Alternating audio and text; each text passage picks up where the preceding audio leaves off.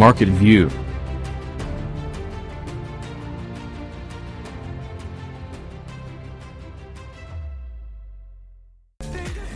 Και βέβαια μου λέτε πολλά και διάφορα για την ε, μουσική που παίζω και χαίρομαι που σας αρέσει και σας ικανοποιεί. Ε, και ότι περνάτε ένα όμορφο Σάββατο εδώ παρέα στον Αμάγη στην εκπομπή Marketing on the Go και όπως ξέρετε όταν έχουμε επιχείρηση μπορεί να απευθυνόμαστε σε δύο target groups, σε δύο μεγάλες ομάδες. Μπορεί να είναι η business to business επιχείρηση σε επιχείρηση. Πουλάμε λοιπόν σε μια επιχείρηση η οποία παίρνει τα προϊόντα μας και τα χρησιμοποιεί για, δική της, για δικές της ανάγκες. Ή B2C, business to consumer, που πουλάμε κατευθείαν στο τελικό καταναλωτή.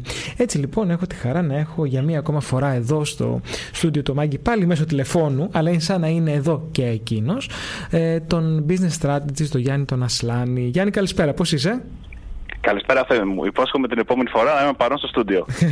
ε, ε, αν το επιτρέπει, γιατί ξέρω ότι είναι και Σάββατο και δεν θέλω να σας ε, στερώ το Σάββατο. Προτιμώ να μας ακούτε ε, διαδικτυακά ή από, τους, ε, από τα κινητά σας τηλέφωνα. Ε, Γιάννη, ευχαριστώ καταρχάς που είσαι σήμερα εδώ μαζί μας και θα μας βοηθήσεις να εξερευνήσουμε τις πωλήσεις business to business. Ε, θα είναι χαρά μου να το κάνουμε αυτό μαζί. Θεωρώ ότι είναι ένα αντικείμενο το οποίο ενδιαφέρει πάρα πολύ κόσμο, γιατί σύμφωνα με τις τελευταίες έρευνες, το 2020 αναμένεται για πρώτη φορά οι πωλήσεις business to business, ιδίως στο e-commerce, θα ξεπεράσουν το business to consumer. Οπότε έχει ιδιαίτερο ενδιαφέρον να το συζητήσουμε. Και, και e-commerce και business to business. Καλά, μου δίνεις φοβερές πάσει για ερωτήσεις, αλλά πριν πάμε όμως σε αυτό, θέλω να ξεκινήσουμε τα βασικά. Ποιες είναι από την δική σου εμπειρία οι πιο juicy διαφορές στην προσέγγιση business to business και business to consumer; Πολύ ωραία. Να ξεκινήσουμε πάντα μιλώντας ε, ότι για ανθρώπινες σχέσεις. Τα πάντα είναι ανθρώπινες σχέσεις. Αλλά το B2B είναι και data, είναι και δεδομένα. Ξεκινάμε με το B2C. Στο business to consumer, λοιπόν, προσφέρουμε μια υπηρεσία, ένα προϊόν στον τελικό καταναλωτή. Και πρέπει να επικεντρωθούμε στο προϊόν και την εμπειρία του πελάτη πρέπει να προωθήσουμε και να προβάλλουμε ουσιαστικά την αξία της άμεσης εμπειρίας και του αποτελέσματος που θα έχει στη ζωή του πελάτη μας το να αγοράσει το προϊόν και την υπηρεσία μας. Είναι πολύ direct, είναι πολύ άμεσο, έχει σύντομο χρόνο ζωής και πρέπει να γίνει Πάμε στο B2B. Στο B2B ουσιαστικά αναπτύσσουμε σχέσεις με άλλες επιχειρήσεις και πρέπει να επικεντρωθούμε στη σχέση με τον πελάτη μας. Είναι χτίσιμο σχέσεις, μακροπρόθεσμη σχέση με τον πελάτη προωθούμε και προβάλλουμε εκεί την προσφορά των υπηρεσιών που μπορούν να οδηγήσουν στη διευκόλυνση της λειτουργίας της επιχείρησης του πελάτη μας. Του κάνουμε δηλαδή τη ζωή εύκολη, το εξοικονομούμε πόρους και το βοηθάμε να αναπτυχθεί οικονομικά. Αυτές λοιπόν είναι οι κυριότερες διαφορές B2B και B2C. Ε, από την εμπειρία σου, είναι κάποιο από τα δύο πιο εύκολο; Είναι πιο εύκολο κανάλι προσεγγίσιμο κάποιο από τα δύο; Και τα δύο έχουν τις ιδιαιτερότητέ τους. Δεν υπάρχει πιο εύκολο, υπάρχει ίσως πιο direct το B2C είναι πιο direct, είναι πιο άμεσο, πάει στο καταναλωτή. Για μένα ε, είναι το B2B. Και το B2B γιατί; Είναι ένα βασικό κανάλι πωλήσεων, το οποίο ε, είναι σημαντικό να, είναι, να έχεις ένα εύχριστο και ένα καλά στημένο εταιρικό site, το οποίο θα μπορέσεις να καλύψεις τις λέξεις κλειδιά και να προωθήσεις σωστά ένα επικοινωνιακό μήνυμα της αξίας των υπηρεσιών σου. Δηλαδή, υπάρχεις διαδικτυακά, επικοινωνείς σωστά τα ανταγωνιστικά σου πλεονεκτήματα και αυτός που θέλει να σε ψάξει θα σε βρει. Και από εκεί και πέρα, όσους περισσότερους συνδέσμους έχεις στο site σου, με τα social media κανάλια σου για να βρίσκεις τον ευρύ κόσμο, με την παρουσία σου σε διάφορες πλατφόρμες που σε βοηθούν σε ποιοτικό networking και όσο καλύτερα διαφημιστείς, ε, μετά θεωρώ ότι είναι στο χέρι σου, άμα έχεις ανταγωνιστική υπηρεσία ή προϊόν, να κλείσει τις πωλήσεις. Τώρα, βέβαια, OK. Okay. Απαιτεί άλλες δεξιότητες ο πωλητή B2B από τον πωλητή B2C όταν θέλουμε να κάνουμε στρατολόγηση ενός ε, συνεργάτη; Ε, έχει διαφορά, ναι, βεβαίως. Ο πωλητής business to consumer ουσιαστικά πρέπει να έχει ένα skills να μπορέσει να ψυχολογήσει τον πελάτη και να επικοινωνήσει το αποτέλεσμα του προϊόντος και της υπηρεσίας με τον σωστό Να μπορέσει να περάσει δηλαδή άμεσα ποιο θα είναι το αποτέλεσμα και γιατί να αγοράσει κάποιος το προϊόν, τι θα δει, ποια θα είναι η αλλαγή. Και έτσι ουσιαστικά μπορείς να το προωθήσεις. Δεν το πουλάς κάποιος επειδή το χρειάζεται, το πουλάς το αποτέλεσμα που θα έχει το προϊόν και η υπηρεσία. Ο πολιτής business to business θα πρέπει να έχει δημιουργήσει καταρχάς πρωτού ξεκινήσει τις επαφές με συνεργάτες, παύλα πελάτες, θα πρέπει να έχει δημιουργήσει μια στρατηγική ανακλάδο και να έχει καταγράψει τις βασικές ανάγκες μιας εταιρείας στον κλάδο στον οποίο Έτσι ώστε όταν κάνει την προσέγγιση στον πιθανό πελάτη να μπορεί αμέσως να αναγνωρίσει την ανάγκη του πελάτη και να επικεντρωθεί ουσιαστικά τι, στην προβολή του αποτελέσματος που θα έχει για την επιχείρηση και τον επιχειρηματία προσωπικά, γιατί πάντα πίσω από μια επιχείρηση είναι ένας επιχειρηματίας, η δημιουργία μιας σχέσης με τον πολιτή B2B και αγορά του προϊόντος B2B και της υπηρεσίας που πουλάει ο ίδιος ο πολιτής. Βέβαια, στη μία περίπτωση, ένας περιμένει και μπαίνει ο άνθρωπος στο μαγαζί του και στο άλλο πρέπει να βγει έξω να πάει να τον βρει. Σωστά. Στο B2B πρέπει να βγεις έξω, να πας πει πόρτες. Ε, υπάρχει, υπάρχουν δύο κατηγορίες B2B. Το ένα είναι το, όπως το αποκαλώ εγώ, το physical B2B, που ακριβώς εκεί πρέπει να βγεις, να πας πόρτα-πόρτα, να μπορέσεις να πουλήσεις. Και υπάρχει και το non-physical, που είναι το digital ουσιαστικά B2B. Πρέπει να συνδυάσεις και τα δύο. Στην προσωπική επαφή, όταν λέμε B2B, σημαίνει τι, ότι ή θα βγεις να πας να κάνεις επίσκεψη στην επιχείρηση ενός πελάτη, ή θα πας να τους βρεις σε εκθέσεις που είναι το επόμενο physical κομμάτι, για να μπορέσεις να ανοίξεις ένα κανάλι επικοινωνίας. Στο digital είναι ένα άλλο μείγμα ουσιαστικά που πρέπει να έχεις, ε... προκειμένου να μπορέσεις να προσεγγίσεις τους πελάτες. Επειδή από την αρχή μου μιλάς για digital, πες μου λοιπόν, ποιο είναι το Είμαι digital; Και πολύ το digital Επειδή είσαι και πολύ το digital, ποιο είναι το κανάλι digital που μπορείς να αξιοποιήσεις για πωλήσεις B2B. Για μένα, ε, το κανάλι digital είναι δύο βασικά. Το ένα είναι, ε, είναι βασικά το σπίτι σου που λέμε, δηλαδή το μαγαζί σου, το site σου, που πρέπει να είναι πολύ καλά στημένο.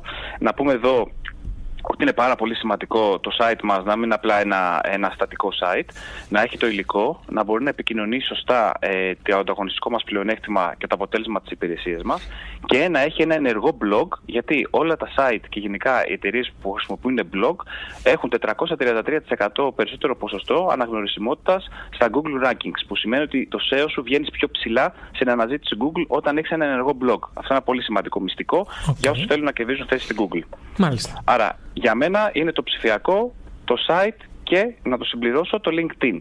Γιατί από τη μία το site σου έχει, είναι το, τα προϊόντα σου στο ράφι που λέμε, οι υπηρεσίες σου, αλλά με το LinkedIn κυρίως μπορείς να πας να προσεγγίσεις στοχευμένα τους δυνητικούς σου πελάτες, μιλώντας απευθείας στους decision makers. Εκεί βέβαια χρειάζεται να έχεις τα skills να μπορέσεις να επικοινωνήσεις γρήγορα και σύντομα το στρατηγικό σου πλεονέκτημα. Γιατί σήμερα τρέχουμε όλοι, είμαστε πάρα πολύ απασχολημένοι και έχουμε μόνο 8 δευτερόλεπτα να πιάσουμε την προσοχή κάποιου στο διαδίκτυο και 35 δευτερόλεπτα μόνο θα διαβάσει ό,τι υλικό και να του στείλουμε. Και εγώ περίμενα να μου πεις για κάνα marketplace. Ε, και τα marketplace παίζουν ρόλο, αλλά το κυριότερο σε ένα marketplace το χρησιμοποιήσει είναι αυτό που είπα πριν ότι σε online εργαλείο ουσιαστικά θα χρησιμοποιήσεις το site σου, που μπορεί να έχει και το e-shop σου, άρα είναι το site, είναι το e-shop. Είναι σαφέστατα οι B2B πλατφόρμες, ιδίως αν έχεις εξαγωγικό χαρακτήρα, να μπορέσεις να γνωρίσεις καινούργιες εταιρείες για να κάνεις συνεργασίες. Υπάρχουν και άλλα εργαλεία τα οποία μπορείς να χρησιμοποιήσεις όσον αφορά τις πωλήσεις του B2B. Θα μπορούσα να τα συμπληρώσω. Είναι όπως είπαμε το LinkedIn και η στρατηγική γενικά της ανάπτυξης στα social media. Και υπάρχουν και άλλα εργαλεία online τα οποία μπορούν να σε βοηθήσουν και να σε προστατεύσουν όταν πας να πουλήσεις B2B.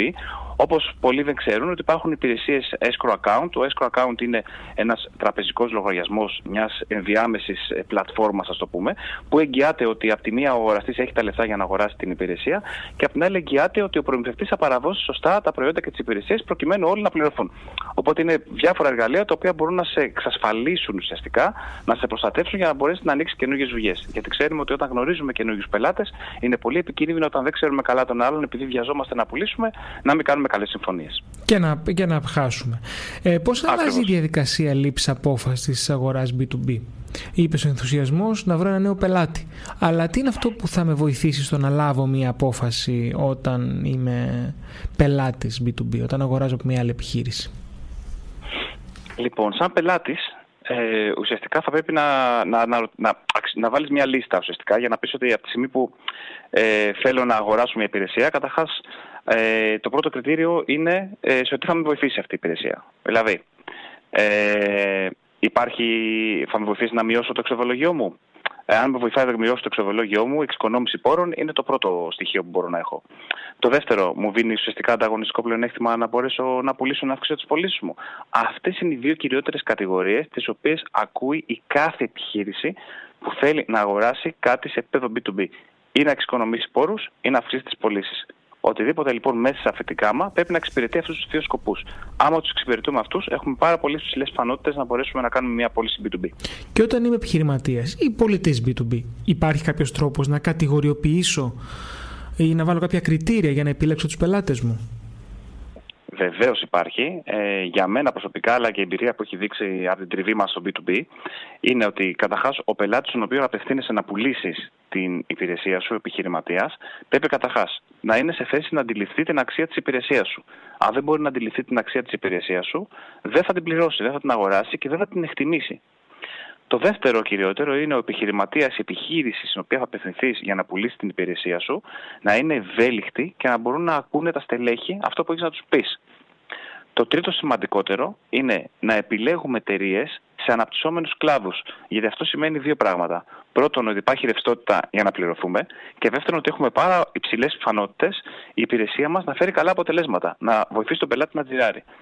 Και το τελευταίο, να μην αναλαμβάνουμε ποτέ ένα πελάτη για το οποίο την υπηρεσία δεν θα ασχοληθούμε πραγματικά με την καρδιά μας, ουσιαστικά ε, να την προωθήσουμε. Αν εμείς ήδη δεν την αγοράζαμε με την καρδιά μας τη δικιά του την υπηρεσία, ε, δεν έχει νόημα να κάνουμε business μαζί του. Και μου δίνεις πάσα, μου λες για καρδιά. Πριν είχαμε μια άλλη καλεσμένη η οποία μας μίλησε για την εξυπηρέτηση πελατών. Πώς μπορείς να πετύχει. η εμπειρία της. Ναι. Ε, Εξαιρετικότατα αυτά που είπε. Πώς μπορούμε να πετύχουμε ψηλή ικανοποίηση πελατών στο B2B κομμάτι; Τι αλλάζει; Ε, θα σου πω την πρώτη βασική αρχή που θεωρώ ότι πρέπει να έχουμε όλοι. Πρέπει να είμαστε καταρχάς εμείς οι ίδιοι επαγγελματίες που προσφέρουμε μια υπηρεσία B2B αυστηροί με εμάς και την υπηρεσία μας. Πολλές φορές στην αγορά πολλές γκρινιάζουμε ή θεωρούμε ότι οι πελάτες δεν καταλαβαίνουν. Πρέπει πρώτα πάνω απ' όλα εμείς οι ίδιοι να είμαστε αυστηροί με την υπηρεσία μας, να κοιτάμε να τη βελτιώνουμε κάθε μέρα για να μπορούμε να έχουμε υψηλές πιθανότητες να πουλήσουμε. Το δεύτερο και σημαντικότερο είναι να απευθυνθούμε πραγματικά στις σύγχρονες ανάγκες μιας επιχείρησης.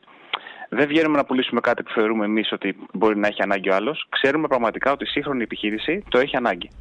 Πρέπει να είμαστε σωστοί από τη στιγμή που φέρουμε τον πελάτη στο μαγαζί μας. Είναι σημαντικό να έχουμε σωστούς χρόνους παράδοσης. Να αποδείξουμε δηλαδή ότι η σωστή μας επικοινωνιακή στρατηγική που έφερε τον πελάτη ε, στην πόρτα μας για να κάνουμε δουλειά, ήταν πραγματικά, επικοινωνούσε πραγματικά κάτι που υπάρχει εκεί. Άρα, ναι, αντιποκρίνουμε στους χρόνους παράδοσης. Έχω υψηλό επίπεδο υπηρεσιών. Και το κυριότερο, γιατί τίποτα δεν είναι τέλειο από την αρχή, ακούμε τον πελάτη, μπορούμε να αναλύουμε τα δεδομένα και ανά πάση στιγμή να αναπροσαρμόζουμε τη στρατηγική μας σε σχέση με τον πελάτη μας και το αποτέλεσμα που είναι να πάρει από την υπηρεσία μας. Και το τελευταίο και πιο σημαντικό. ναι. Έχω και ένα ακόμα να προσθέσω. Για πες. Είναι, είναι να εστιάσουμε πλέον στην αριστεία. Γιατί σαν χώρα και σαν επαγγελματίες θεωρώ ότι το στρατηγικό μας πλεονέκτημα πρέπει να είναι η αριστεία και όχι η φτηνή υπηρεσία, φτηνό προϊόν. Γιατί υπάρχουν άλλες αγορές για αυτά. Οπότε εμείς, ε, σαν Έλληνες επαγγελματίες, πρέπει να επικεντρωθούμε στην αριστεία. Έχεις ανεβάσει τον πύχη πολύ, θα έλεγα. Αλλά είναι όλα χρήσιμα και πρέπει να τα έχουμε στο μυαλό μας. Γιάννη, θέλω να σε ευχαριστήσω πάρα πολύ για σήμερα. Θέλω να σε ευχαριστώ πάρα πολύ. Ήταν μεγάλη μου χαρά να συμμετέχω στην εκπομπή σου. Μας έδωσες ε, πολύτιμες πληροφορίες και tips. Και σου λέω, ανέβασε τον πύχη πολύ. Αλλά έτσι Αυτό πρέπει. είναι καλό νομίζω. Έτσι πρέπει. Σε ευχαριστώ πάρα πολύ. Καλή συνέχεια και καλό Σάββατο. Εγώ καλή συνέχεια σε ένα και στους ακροατές.